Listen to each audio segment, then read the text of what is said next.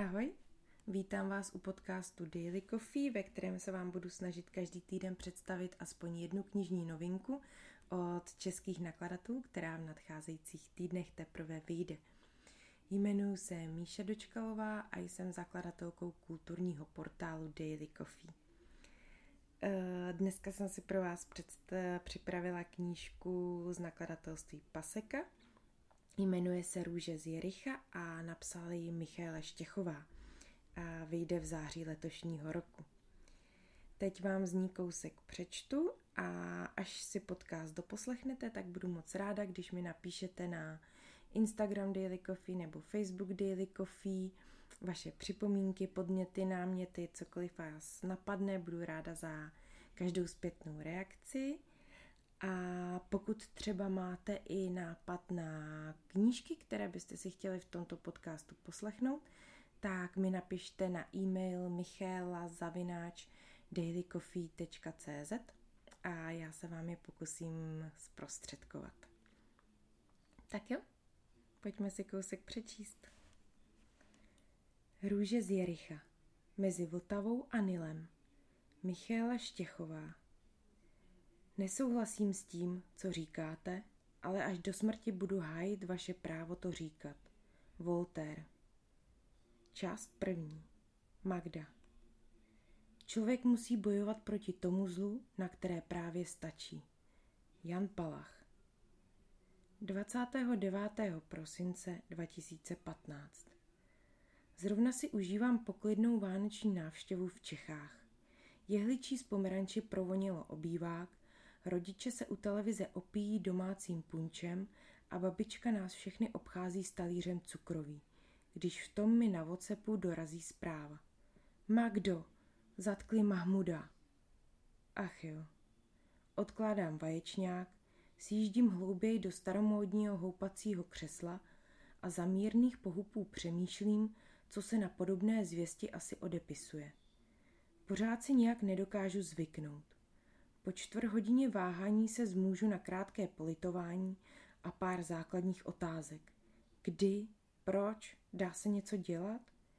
Odpovědi se po zbytek dne nedočkám.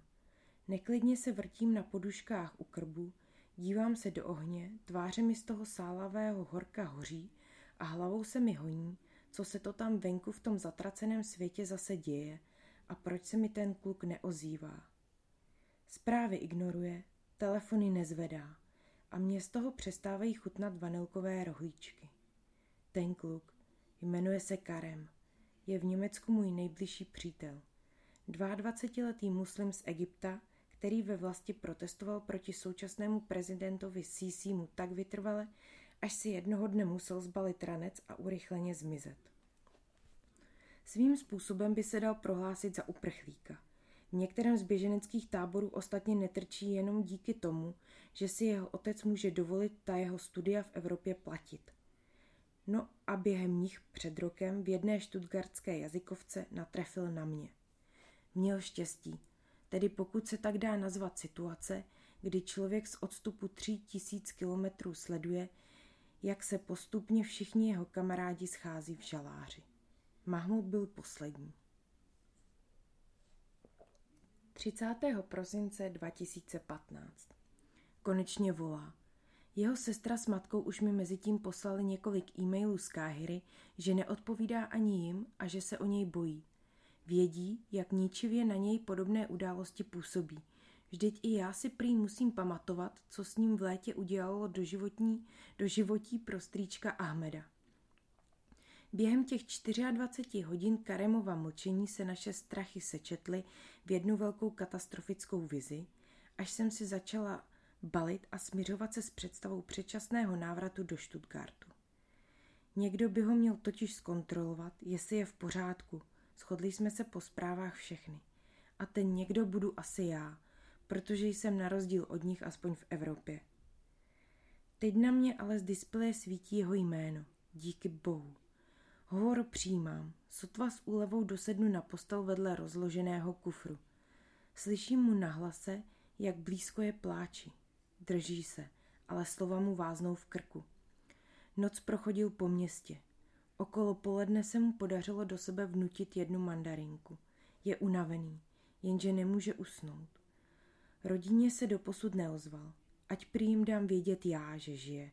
Říká mu, že nejsem jeho sekretářka, tak ať mě neštve a zavolá své vlastní matce, nebo mu za tu psychoterapii, co jí od včerejška kvůli jeho zmizení poskytu, pošlu fakturu.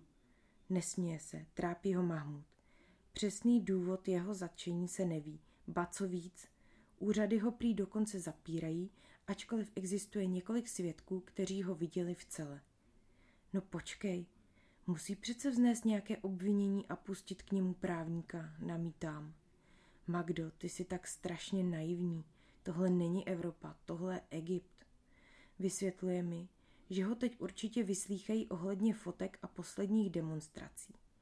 Budou chtít zjistit, komu snímky prodává, kdo z univerzity se na organizaci protestů podílí, jestli drží nějaké zbraně a kdo jim je dodává a nepustí ho, dokud jim nepoví i to, co neví. A samozřejmě se nebudou zdráhat použít úplně všechno, co by mu rozvázalo jazyk. Takže ho budou mučit? Ne, Magdo, nabídnou mu kafe a sušenky, povzdychne si. Jasně, že ho budou mučit. Proč myslíš, že se k němu neznají? Pro ně je mnohem pohodlnější prát mu elektřinu do varlat a zároveň o něm jakože nevědět, vysvětluje mi. Je mých líto. Obou, i toho mého Karema. Dlouhé měsíce teskní po domově, s Mahmudovým zmizením si však prý najednou uvědomuje, že už žádný domov není. Odešel spolu s lidmi, kteří ho tvořili. Rodným Egyptem prorůstá cizota stejně jako Evropou. Chtěla bych ho obejmout a vrátit mu pocit bezpečí. Jenže to se po telefonu dělá těžko. Opouštět rodinu před novým rokem si tu taky těžko ospravedlním, když se Karem našel, takže zbývá jediné. Hele, a nechceš se za mnou zastavit v Čechách? Odpočinul by si, ukázala bych ti Prahu. Vždyť víš, že mám to praktikum. Nemůžeš si vzít volno? Těžko. Škoda. Kdyby změnil názor, dej vědět. Ráda bych tě viděla. Stýská se mi.